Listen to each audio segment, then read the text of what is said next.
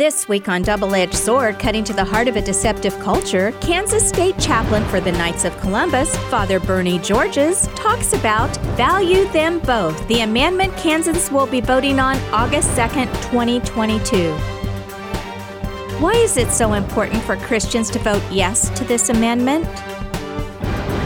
Who is watching this vote? Well, let's find out. Father Georges is being interviewed by Divine Mercy Radio's on air host, Cody Marinser. Maybe just a quick introduction. So, uh, Father Bernie Georges is the pastor of St. Peter the Apostle Catholic Church in Wichita. He's also the state chaplain for the Knights of Columbus. Father Bernie has been busy going throughout the state educating the faithful on the Value Them Both Amendment, which Kansans will be voting on in August of next year, and that's what uh, our question was just about. Um, and, and, Father Bernie, I know um, this isn't um, on uh, on topic necessarily, um, at least not on the notes that I have, but um, you were here in Hays um, not too long ago speaking about this, correct?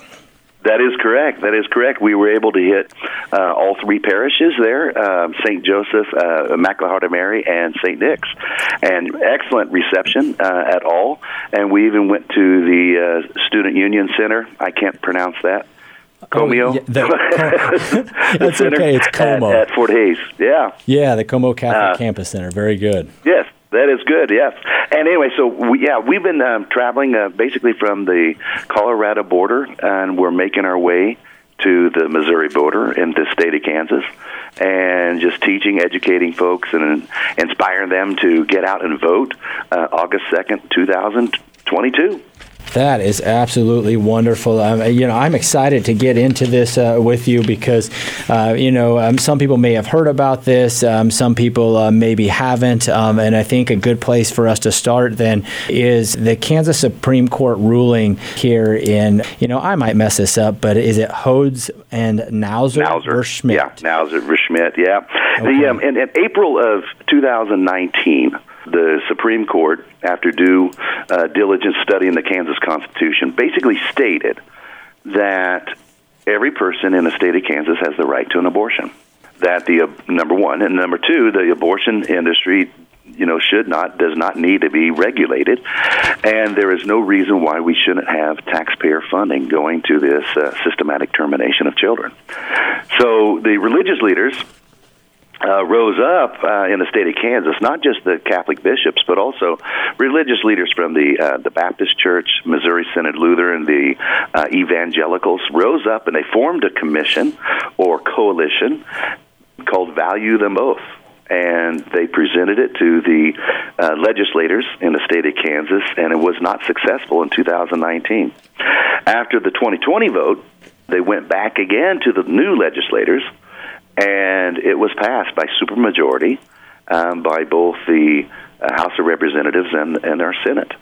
And so they, the House of Representatives allowed this proposal to go onto the ballot so that we, the people of Kansas, might be able to vote whether or not to uphold the Supreme Court ruling.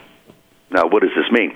It means that it will, the document itself for the value of them both is a document regarding basically undoing what the uh, Supreme Court uh, said that we can do. It, it simply put, it uh, states that the people of Kansas they don't have a right to an abortion. Number two, that we should not be uh, we should be able to regulate the industry, and secondly, no, none of our taxpayer funds should go to that. So they basically wrote this proposal. It was passed by supermajority with the legislators, and now it is on going to be on the ballot of August second, two thousand twenty-two. So that's where we're going out, and so we're just educating people to know that proposal is going to be on our ballot, and we need to vote yes, and to say let's let's you know go back before the Supreme Court discovery and uh, their ruling, and so that we can regulate with with the help of our legislators, we can regulate this industry. Now, maybe you can tell me. Um, I, I am willing to be schooled on anything because I know uh-huh. I know a lot less than I do know. Uh, but uh, I, I was told that um, uh, the Kansas Supreme Court actually found in the words "the right to life" the right to do this, or something like that. Am, am I correct? Like, well, the, I believe somewhere in our Constitution, and I was. Um, trying to look for that myself, but okay. I was told, I was told, so forgive me for being ignorant here on this, me but too. I was told this, that we used a bit of, bit of the preamble uh, to our declaration. A United States Declaration where we had the right to life, liberty, and the pursuit of happiness. And I quickly was looking at the uh, Constitution this morning. And I couldn't find those words, uh-huh. but something similar to it. But so the um, Supreme Court basically said for the pursuit of happiness uh, it is uh-huh. is there for the person might be able to have this uh, procedure. Ah, so now we have trumped life for our personal view of happiness. Yeah. Okay. Yeah. So yeah, hopefully. basically, yeah, basically that's it. Yeah, and so. Uh, what I think I think is uh, crucial is that we understand that we're we're coming from a different worldview uh, as Christians. Uh-huh. And I, I don't think sometimes we Christians appreciate the worldview that has been handed handed on to us by uh, Jesus Christ and His Scriptures and the Church. And so the, to recognize that there is dignity and sanctity in each human being. And there's countless examples that Jesus uses. And I, I use uh, always the example of the Good Samaritan.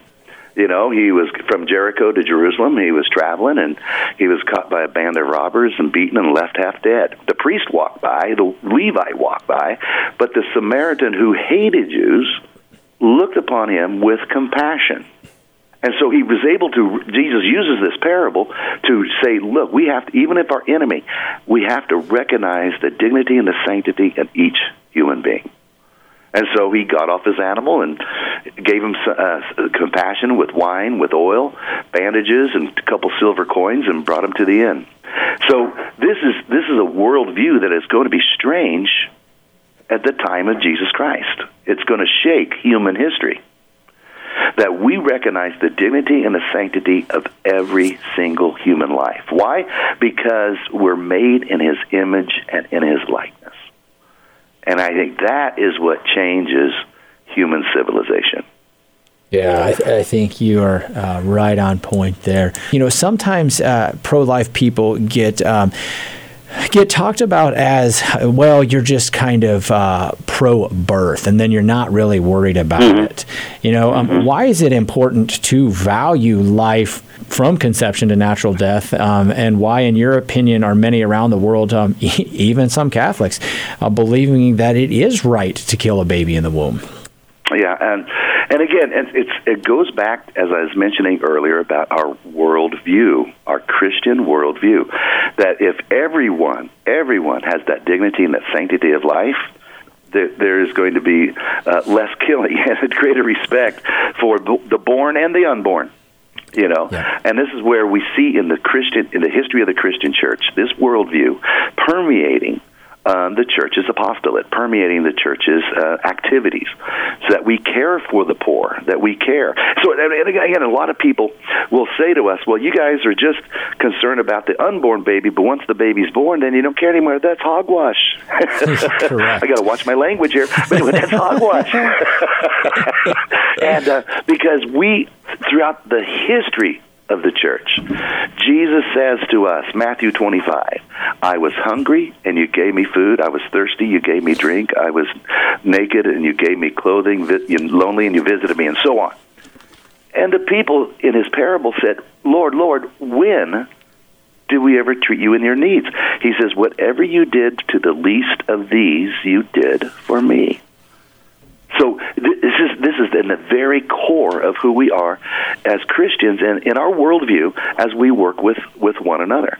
So again, yes, we do state we do state as we as the church teaches us in the seven themes of Catholic social doctrine that the number one thing that we must be concerned about is the dignity and the sanctity of life.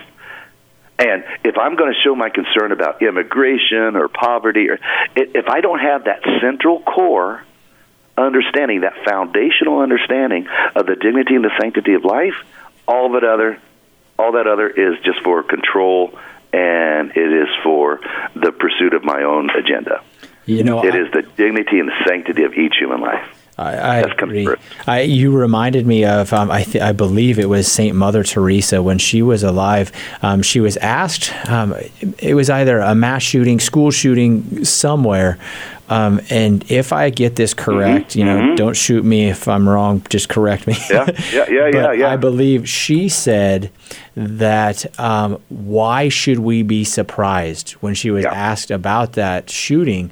Um, and her, her point wasn't, you know, she wasn't being flippant um, and like, yeah. what does it matter to me? She she was telling the United States and the world, look, you kill children in the womb. You allow exactly. Uh, in the United States here we have nine or ten states that um, allow what's called physician assisted suicide. Exactly. And so yeah. that was her point: is um, if if you teach the next generation that you can devalue life if you find a reason, well, then why are you surprised that they devalue life at just a different point than you do? Exact, exactly, and that's where you know the United States bishop uh, come up with a document every four years called "Faithful Citizenship." For forming consciences for faithful citizenship, and I, I love this paragraph twenty-two. It says, "In our nation, abortion and euthanasia have become the preeminent threats to human dignity because it directly attacks life itself. Yeah. Let me repeat that. The preeminent. Now, I don't have the dictionary in front of me. but when I hear the word preeminent, it means to me the most important, the first and foremost, that which must be addressed first. So, because it, all the other issues wane in the light of abortion and euthanasia. And if we were to take these two groups together, they are the most voiceless, the most vulnerable, and the most innocent. Yeah. And so this is the grand tragedy. So as Mother Mother Teresa, if I can paraphrase, says, "What do you expect?" you know, if you're if you're destroying the most innocent and the most vulnerable, what do you expect if they're five year olds or fifteen year olds? Yep. You know, so what do you? And so again, it is a wake up call to our nation and our state in particular way right now because we are the destination place. With this ruling, we have become the destination place for abortion. And there's the tragedy. Yeah, I, I don't think um, that people do understand that um, Kansas has, um, as as I understand it, um, some of the most loose abortion laws yes. now on the record in the United States, and and I think that would kind of dumbfound a lot of people. Um, but then also hopefully bring them back to um, the understanding mm-hmm. of well, well, Cody. Cody, I, I, I said exactly what you said here several weeks ago. Uh-huh. That we have the most lenient abortion laws in the United States, and I, the young man stood up and he said he corrected me. He says, "No, Father, not in just the United States. We are the most lenient territory in the whole world." So I haven't double checked on that. I haven't did a fact check on that. But it would make sense that if there is no regulation of the industry, and if everybody has the right to it, yeah. and that our that our government funds, our taxpayer funds, should go to support it. Yes, I mean I would say that I do not, I cannot recall any other nation or any other territory in the world that would have such leniency. The whole world is watching Kansas right now. The whole world is is watching Kansas. And so that that makes me. Um, I'm sure that you probably would hit this, but um, I, I, was recently told that um, uh, NARAL and uh, Planned Parenthood and all these um, high abortion uh, type of uh, operatives are going to start pouring money into Kansas oh, yeah. because they yeah. don't want to see this pass. And yeah. so, um, if you could speak to that for just a moment, if you have any information on that, because I think it's important for people to understand that this is not one of those things that we can just sit down and go, eh, you know, yeah, I'll, I'll vote. And we have to be very proactive about this. Well, Cody, it's even worse than I this is a. I believe this is a Catholic radio. Is that correct? Yes, sir.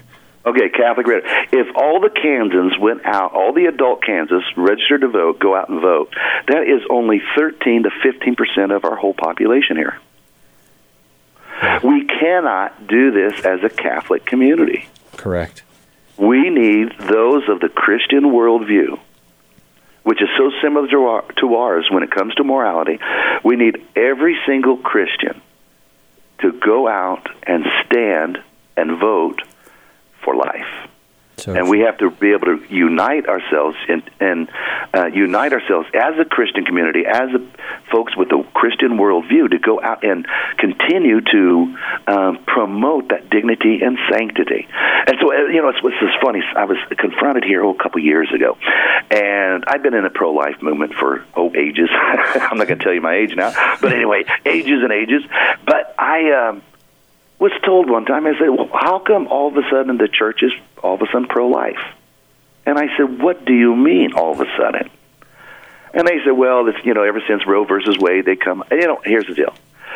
I, now, someone might have to fact check me on this, but there was a document, part of the first book of the Apostolic Constitutions, called the Didache, chapter 2, verse 2, states that a person could not exterminate a child outside of the womb or inside of the womb. Now, this apostolic constitution, we think is any, written anywhere between, oh, 55 and 65, 75 or something like that, about the same times the Gospels were being written. So in the Didache, they were saying, midwives, to midwives especially, you cannot kill the child in the womb or out of the womb. Now, what's amazing is that in the Roman society at that time, the father of the family was basically the emperor of the yeah. family. And he could thumbs up or thumbs down who lived, who died. Mm-hmm. And if he wanted a baby boy, he could, and he got a baby girl, he could thumbs down. So the midwives were asked to kill the child. Well, obviously, many of these midwives who were Christian were having trouble with this, and so they went to the bishops, and the bishops in the Didache said, "No, you can't do that."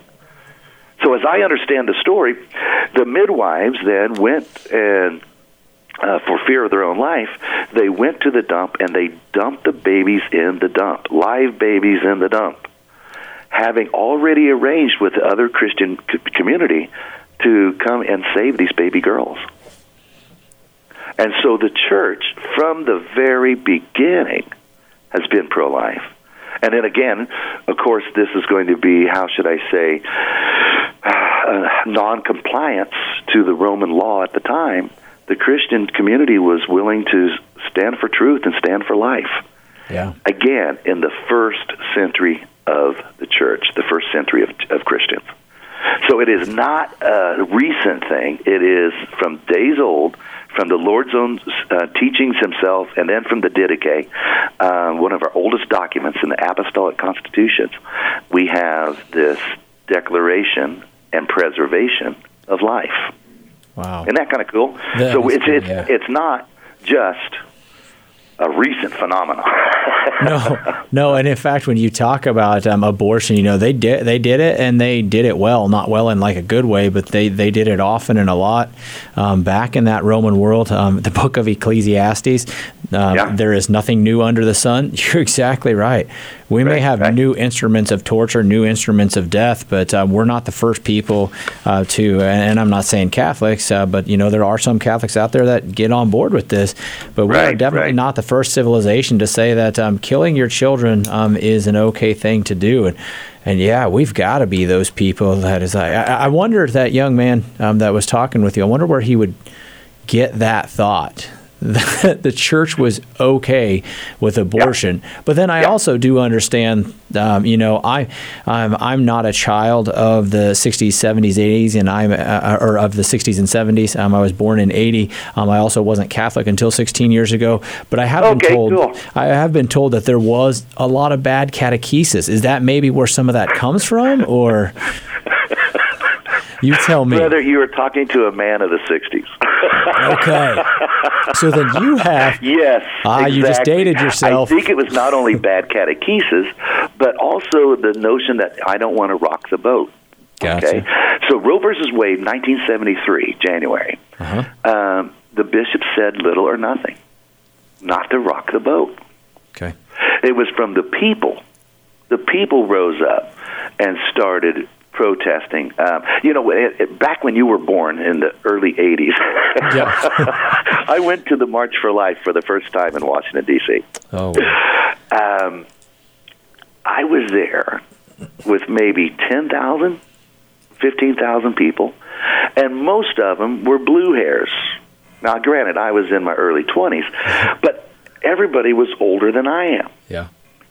And I go there today, and it's 600, 500, 600,000 people, and most of them are high schoolers Yeah. and college students. We take some It is just own. totally transformed. Transformed, and and I, I keep telling these kids, we're going to come back, and we're going to march next year, and it is let us pray that we might be able to march in victory. yeah. And every year I tell them we cannot lose hope. We have to continue to stand for life, march for life, and proclaim the dignity and the sanctity of each human person. And we'll do it in uh, with victory, or we'll do it with uh, resistance, one or the other. so, Amen. uh, so we have to keep coming back, brother. We have to keep coming back. That is Well. that is true.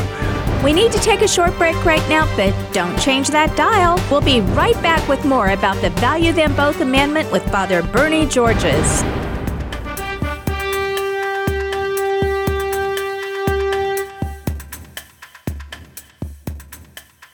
We're back on Double Edged Sword Cutting to the Heart of a Deceptive Culture. With Father Bernie Georges. Value them both. Cody Marinser conducts the interview. Well, Father, uh, we've got uh, uh, Father Bernie Georges on here with us uh, talking about do not be afraid to value life, having a great conversation going. Uh, thanks for being with us. It is kind of, it's not kind of, it is very important for us to understand. You know, the, um, there are a lot of people out there um, screaming, my body, my choice. I've even watched this at uh, what was called the Oh, sure. uh, women's rally several years ago. Um, Oh, yeah. You know, Yeah. and things like that. But abortion is so very harmful to women. People don't understand that they think that this is freedom, being able to go, I can do whatever I want. That's not true freedom. But can you tell us why is abortion and how is abortion so harmful to women? Well, before I go there, before I go there, Yes, sir. Let, let's take a look at this notion my body, my choice. Correct. Um, we, again, we are told as of the last year and a half, two years, to trust science, right? Yeah, exactly. So when we trust science, we see it and it's not her body. Yeah, exactly. And this is what is so amazing is that you know again you mentioned you introduced me as being the state uh, chaplain for the Knights of Columbus. Our state in this little state of Kansas has just installed as of last June the 23rd 3D imaging sonogram. Now, what that sonogram does, it gives us science. When the young lady sees the baby's eyelashes, his tiny little nose, his tiny little fingers, and his cute little toes, they begin to say, hey, that's a baby. Yep. So it's not just trusting, quote, the DNA, the science, that it's a whole new DNA, different DNA than the mother, but it's also recognizing the face of God in that little baby. Now, I don't know what the statistics in Kansas are, but nationwide, I read somewhere in an article that um, 85 to 90 percent of all the young ladies who get that 3D imaging sonogram and see the little baby's see the little bitty's baby's eyebrow and his little tongue and sucking his fingers, stuff like that. 85, 90 percent save their babies. Yeah. So I really, I, I don't, so I don't know how many Knights of Colum- uh, uh, how many uh, uh, babies we've saved with the Knights of Columbus sonograms uh, in the state of Kansas, but I know it's got to be in the hundreds, maybe thousands of young ladies. And again, that woman's right to know what is she doing. Yeah. And I think this is what part of the guilt and the shame that a woman has. Uh, answering your question here, part, how it's so damn, how it's so damaging, is that she comes to realize the catastrophe that she, that, that she committed, the, the, the destruction of an eternal life. You know, a lot, a lot of the young girls and young guys I counsel I, I, I say, you know, young moms and dads don't realize that when they bring, they cooperate with God and bring a baby into existence, that baby never, ever, ever existed before. but it will live eternally. And that's the condition of our soul. And that's, again, our Christian worldview is that when we die, we never really die. Yeah. And so this little child has an eternal soul. And so when the woman realizes that she may have uh, terminated this this child, that this child live is living eternally, and this is what causes so much grief and so much uh, harm to the young lady. And with that realization that this is going to haunt her the rest of her days. I was told a story several months ago that there was a, a lady, uh, elderly lady on her deathbed, and her family was gathered around her. She was a little bit suffering dementia and what have you. Um, and but she kept repeating a phrase. She said, "I almost killed him. I almost killed him." And the kids, the adult children, were around mom's bedside, and they said, "Mom, what are you talking about?" And she looked at her oldest child, her oldest son, and started weeping. Now, here's this elderly woman who's carried that. Now, she didn't obviously commit abortion, but she considered it. And she carried that for the rest of her days, even to that final breath. And I believe is power. And I've been with people, many people with, at their final moments, and the Holy Spirit has a way of reconciliation and mm-hmm. continue to move them so they can reconcile uh, themselves uh, with God and with their neighbor. And so I, I see this as the act of the Spirit for this elderly woman. And this is way before Roe versus Wade, way before Roe versus Wade, when she had this opportunity. Mm-hmm. And uh, but it is, and so the the the sadness, the sadness and the grief that that a young lady deals with, and so so often it creates a void and it creates a hole in their heart. And there's part of them, and I've read studies on this before, is that it even makes them more sexually active because they want to fill that hole in their heart. Well, lo and behold, they achieve pregnancy again. And it very well may be another abortion. And so some of these young ladies, there's a statistic out there that a great percentage of ladies who get an abortion have already had previous abortions. Yeah. Because they're trying to fill that hole in their heart. They're trying to, in a strange way, reconcile, reconcile the death that they brought about to another person. Yeah. So this is again a strange thing with humanity, but we have a we have a great should I say, epidemic, if you will, among a lot of young ladies. And my heart goes out to them because, again, they are damaged. Um, they have a lot of scars. They have a lot of wounds, and I believe I believe it's only the Lord Jesus Christ can heal them wounds, heal those wounds. Completely agreed. You know, you and I must have a lot of the same sources because I, I get to do um, a baptismal and marriage preparation uh, through St. Nick's Parish here, and uh-huh. um, that's the exact thing that I teach them about um, children never existing before, being a co creator uh-huh. with God, and then existing forever. And then I remind them to look in the catechism about what it says about a child because it calls a child a gift. And um, God has gifted me with uh, seven children on this earth. Um, Beautiful. So it is. It, it, it's such a blessing. Uh, but I, I, think that's also part of uh, maybe changing the hearts and minds of people is um, we we look at children as a right instead of a gift. And if we just start understanding what a gift they are, I'm not saying they're not going to pull out your hair. Like, and um, I'm only 41, um, but I have a lot of gray hair. and uh, as other people before, it's better me, to have gray hair than no hair, brother. But well, that's true. But I also shave my head, so it looks like I have no hair. well, I tell you what, uh, just to ease you, you and your wife's uh, uh, heart for a little bit, my mother always said that after the first six, it's a lot easier. okay, so you've already passed the hump. Uh, I'm number nine oh, of eleven awesome. kids. So I'm pretty partial to number nines. Um, so anyway, just keep. You're just starting out here, so just uh, keep going, brother. Keep going. See, and, and, that is the awesome thing is is hearing people that love life. That's how it's going to catch on. Is people who love life. I mean, it, it is kind of a strange thing actually in our culture to be sitting here on the radio um, and talking about uh, the sanctity of life and talking about how abortion is wrong, how it hurts women, um, and knowing that there are other people out there that are screaming back just as loud. But we want to meet that.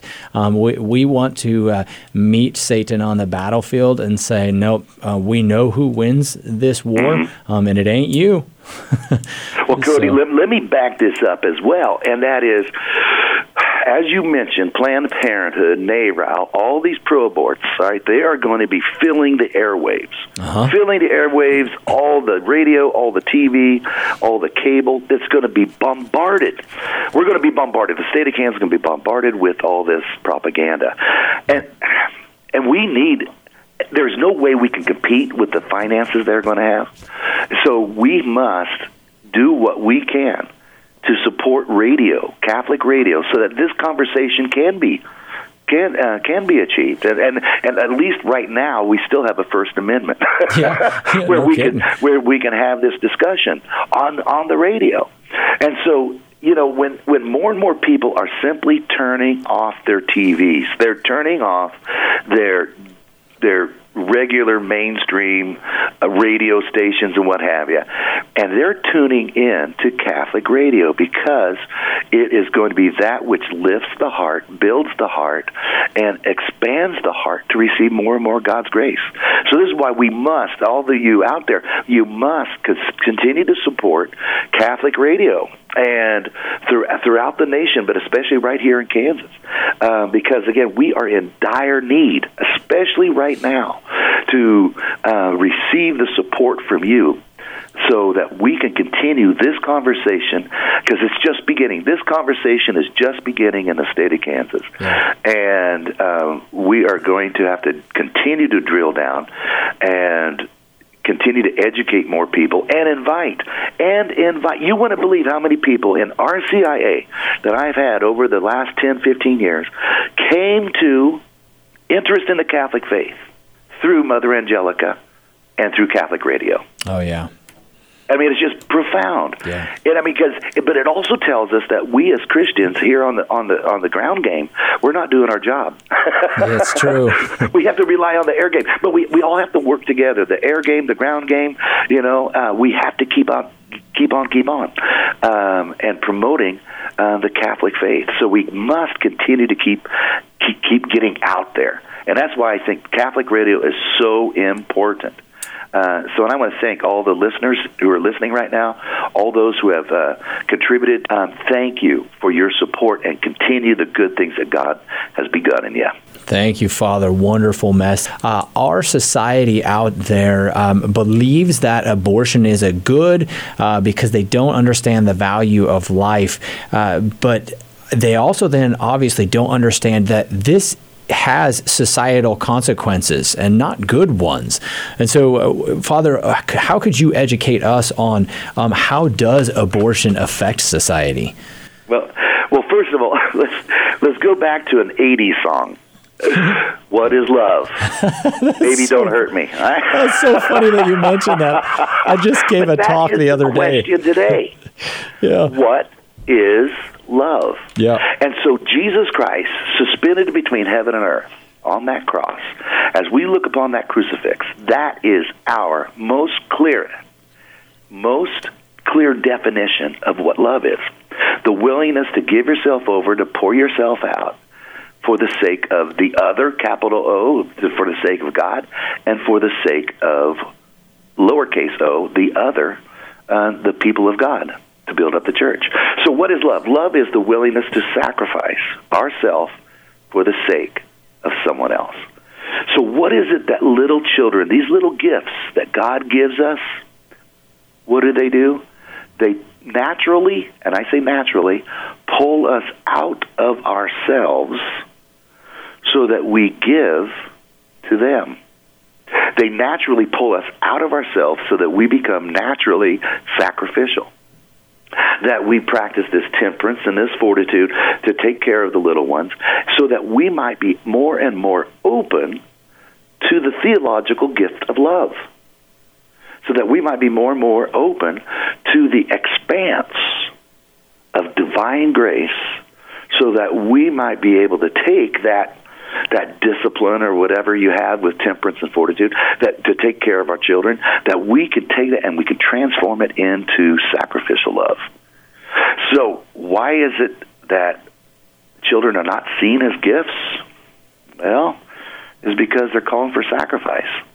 They're calling for maybe calling for us to maybe not being able to do kind of what we want to do and you see, it as a father of seven, you've seen that countless times. Yeah. You're getting ready to pull out to go out and visit family or what have you. Got all the kids in the car, the van, and all of a sudden one little kid goes, "We got to change plans. We have to change plans, and we have to yep. say, okay, I guess we can't go over. Uh, you know, do what we want to do." yep. And so it's it's a sacrifice.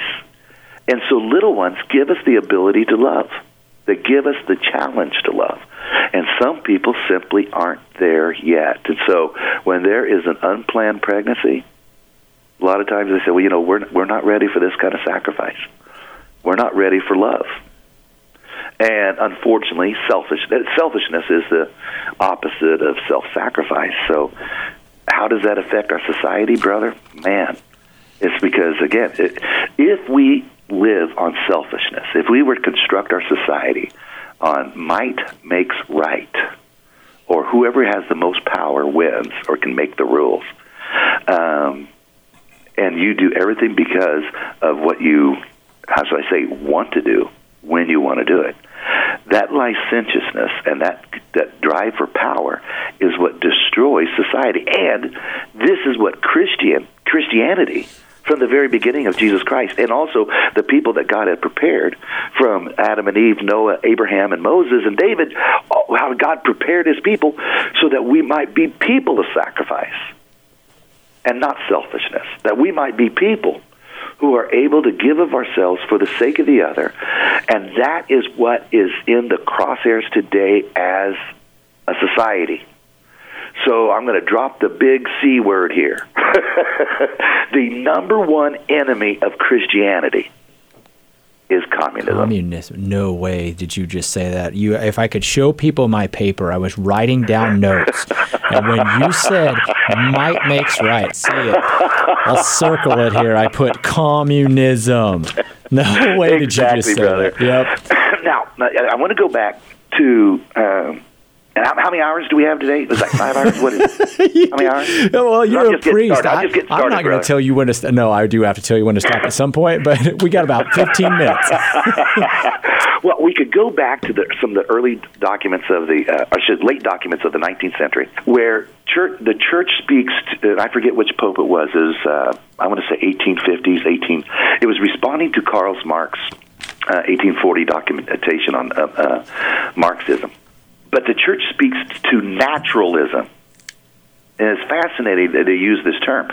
This naturalism basically says in nature, we can govern ourselves and we can do what we want to do because we have the natural ability to make those decisions.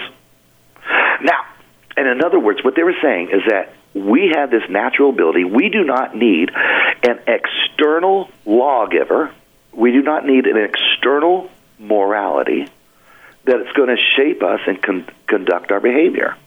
We can get it all through our natural selves. And so the church called this naturalism.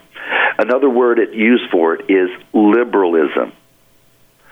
Now, this liberalism means that we have the freedom that we have the, the personal freedom. With the, it's kind of like a uh, a crazy libertarian, if you want to use it that way. Uh, liberalism that says I'm, I don't need any exterior exterior rules to govern my life by. In other words, I don't need the Ten Commandments. I don't need the Beatitudes. I don't need the teachings of the Jesus Christ. And lo and behold, I don't need a church to tell me what to do. Right? The church states that this will give birth. This is a quadrasimos annos, I believe, uh, 1931. It says this naturalism will give birth to two ugly sisters. I might have thrown the word ugly in there, but anyway, it throws it gives birth to two sisters.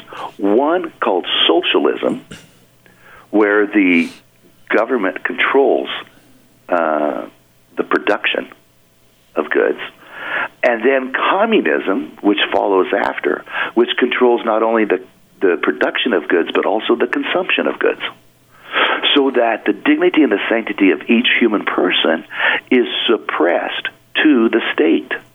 So only to the degree in which the only to the degree in which this person is going to contribute to the state who has now become God and the ultimate ultimate King of Kings and the Lord of Lords, the state determines the value of the person. And that is why we what we see in Chinese communism today, uh, the total degradation of the human person. The you know the, with the the Ungar, I believe they pronounce that way. Ungar, the way they're just systematically used as, as cattle, mm-hmm. um, where any you know uh, anybody who is uh, in uh, any threat to the state, the, the sovereign power, is simply eliminated or terminated. Yeah. And that is what because we have no under they have no understanding of the dignity and the sanctity of each human life. What I think is so profound, and, and we see this in countless documents, especially since 1891, uh, Rerum Novarum, is that every person, no matter what race, creed, nationality, every person is made in the dignity and the uh, likeness of God, the sanctity and, and, and, the, and the dignity of God. So, wow, we, we have we have truly influenced human civilization for 2,000 years, and we will continue to have this arch enemy called communism. It just it seems as in uh, prior to the Cold War, well, the the Bolshevik Revolution and, and those before, um, that we were able to keep it in check. But when we have been infiltrated by this selfishness in our nation, our society has given way to accept disregard for human dignity, the disregard for the sanctity of each person, the disregard for God this external force that helps guide us and, and mold us into a certain behavior. So again, we have uh, we have slowly committed ourselves to the acceptance of communism. And that's why what we see in so many young people today, college students today, that um, they're willing uh, to accept this sort of, should I say, this taint uh, to human nature. Well, boy, I just went off on. Yeah, sorry about that, dude. no, that that was. So how does it affect society? Wow. Yeah, obviously. I, I, need a couple more hours. I know we don't have long here, but uh, as you were speaking there, I was also thinking of um, fascist Nazi, Nazi Germany. Um, oh yeah, and maybe you sure. know this, but um, in the Nuremberg trials, um, I, I, had I had to do a little bit of research on this, and to the best of my knowledge, once again, I don't know everything, and I'm willing to uh, be schooled on this. Um, but I was looking through this, and it seems that um, in the Nuremberg trials, um, the Nazis, uh, these uh, German uh, officials that are being tried for war crimes, their first defense was basically, "Yeah, we did it, but it was our own country, and we were just following what our dictator told us to do." And, so you can't actually try us because this is our own country, our own rules. And that's what it ends up being, whether you're talking about um, communism, yep. fascism, um, because then what happened is the, this, uh, whether you want to call it tribunal, whatever it would be, that's probably not the right term, uh, but uh, they, they were like, uh oh, they kind of got us. They're right. And so they, funny thing, they had to pull out natural law they, they had they had to say, well, wait a minute. There has to be a law greater than just whatever country makes their laws. That's yeah. right for their country. So they pulled out natural law and used it for their benefit to be able to uh, prosecute the um, German officials. Um, and then, to my best understanding, they put it back in the closet when they were done with it. yes, yes, exactly right, brother. Because okay, I have to be sensitive here, but okay. the Nazis did not kill any Jews. Okay, so yeah, you're going to have to explain that one. so yeah, yeah, yeah, yeah. Okay, I'm gonna I'm gonna raise the ire, raise the ire of somebody. What they did is that they were success, successfully convinced that the Jews were no longer human, uh-huh. and that oh. they were a virus to be eliminated. Now, stop for a second. What they did is they stripped the, the Jewish people and everybody else who was in their way, by the way. Yeah. But they stripped the, the the Jewish people from their humanity, from their dignity and sanctity, and so they were able to uh, commit this atrocity because their worldview stated that they were doing a good thing by eliminating a virus. So if you, if a person has that worldview, you can see why they might be stunned for a moment because you have the conflict of two worldviews. And that's what Christianity must continue to bring to the forefront, which is based on our sacred scripture and based on natural law, that we must bring to the forefront and say, no, no, no, no, no. Everybody has that dignity and sanctity. So you see the slippery slope without natural law, without this external uh, governance of the human person. Um, we can we can simply justify anything with our with uh, with our own personal constructed worldview. So you're right on, brother. You're right on. Yeah, I think people would do well to research Margaret Sanger and see the words that oh, she wrote um, about. Uh, yeah about uh, black people being like weeds and they should be exterminated. Yep. Um, yeah, yeah. You know that. So when you said that, um, you're looking right at Nazi Germany, and and you're going, well, wait a minute. There are people in our own era that are saying the exact same thing, and like you said, so now we understand why you said they didn't kill any Jews because to them they weren't people. To them, they are a disease or they are a weed, and we all know what we do with diseases and weeds. Yeah. Yeah. Well, brother, you can do that with every single war. War is not of God. So before a person can truly strike out and kill someone or someone, they have to dehumanize it first. I, I, I, I had this great professor. He said it's almost impossible. It can be done, but it's almost impossible for one human being to kill another human being. And we were looking like, what? He says, nope. He says what they have to do is in their mind they have to dehumanize them first. Then they can strike. So when we were when I was in, in, in my teens and Roe versus Wade came about and they said, "Oh, it's just tissue. The fetus is just tissue." Well, you can just it's not a baby, it's tissue. And then as it grew, oh, as time passed, and then you know, it, it, you know, we have all these different. It's like a tumor. It's like okay, we have all these different things, and now even with science as it is, the abortionist will say you simply, well, it, it, you found out you're pregnant, and you you have a problem, and we're the problem fixers. We can uh, we can help solve your problem. So it still dehumanizes the baby. So all I'm doing is taking care of a problem. So again, I, I, I am of that contention that it's almost impossible for a human being to kill another human being. They have to devalue, they have to dehumanize first. And that is why the 3D imaging sonogram is so important in our day to day, is because it shows us it's a baby, it's a human being. Isn't that kind of cool? So true, Father. That gives me more to think about. Hey, we've got we've got just a couple minutes here left. I got two last things for you. One, uh, quickly, uh, what can we do to promote voting yes on the value them both amendment? And then two, um, when you are done, uh, will you be able to uh, leave us with your priestly blessing? You betcha. You betcha. Well, first of all, I think what we have to do is that we have to start the conversation. We can't we cannot just be people of quote action end quote.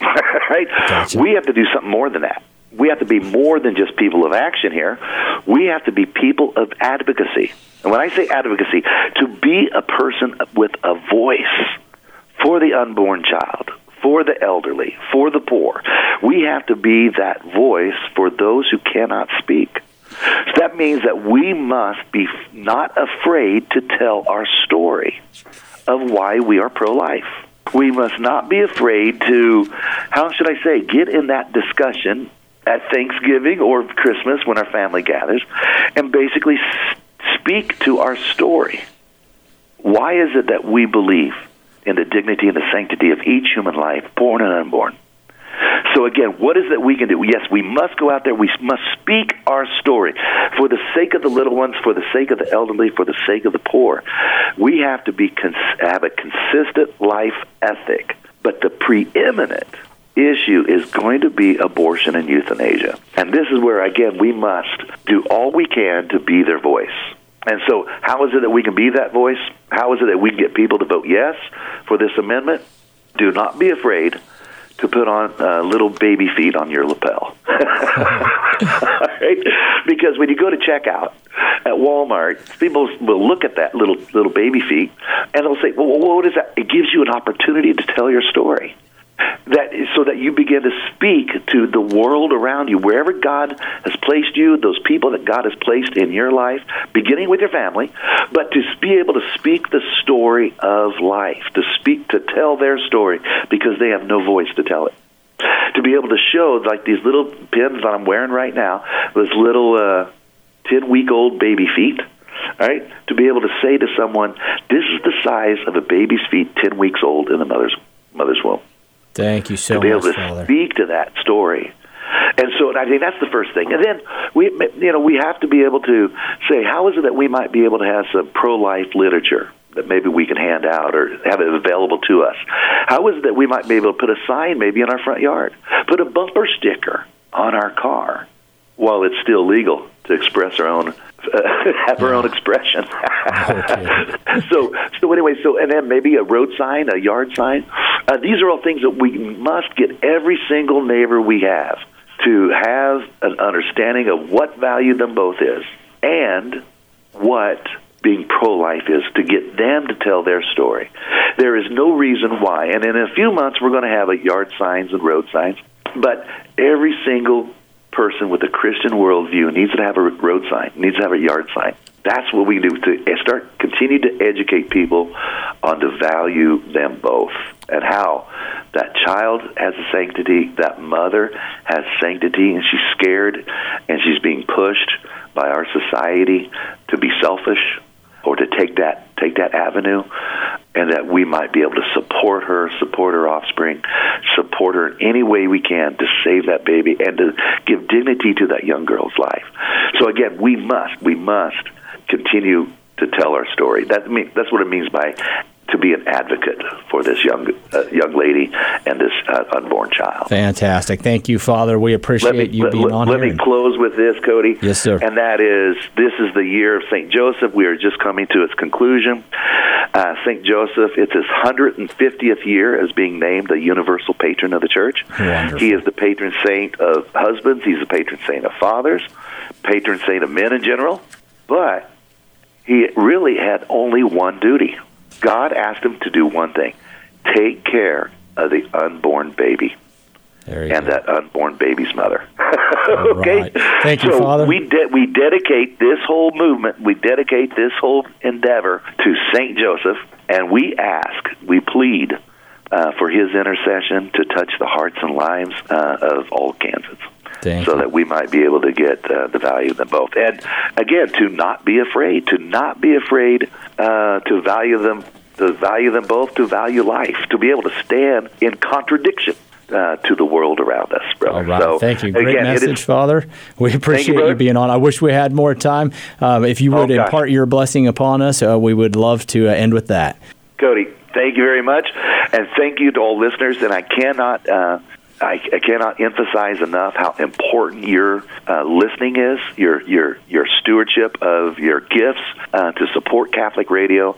Continue to your what God has done for you. Continue to uh, the good things He has begun, and continue to uh, support this endeavor to bring the message of Jesus Christ into the airwaves and into all of Kansas. The Lord be with you And with your and spirit. with your spirit. May Almighty God bless you all, the Father and the Son and the Holy Spirit. Amen. Amen. Thank you, Father God bless you, Cody. We could talk forever, or at least I could. Thanks for tuning in to this week's Double Edged Sword, cutting to the heart of a deceptive culture. You're listening to Divine Mercy Radio 105.7 KMDG Hays, 101.7 KJDM Lindsborg Salina, 88.1 KRTT Great Bend, and 88.1 KBDM Hays. If today you hear his voice, harden not your hearts.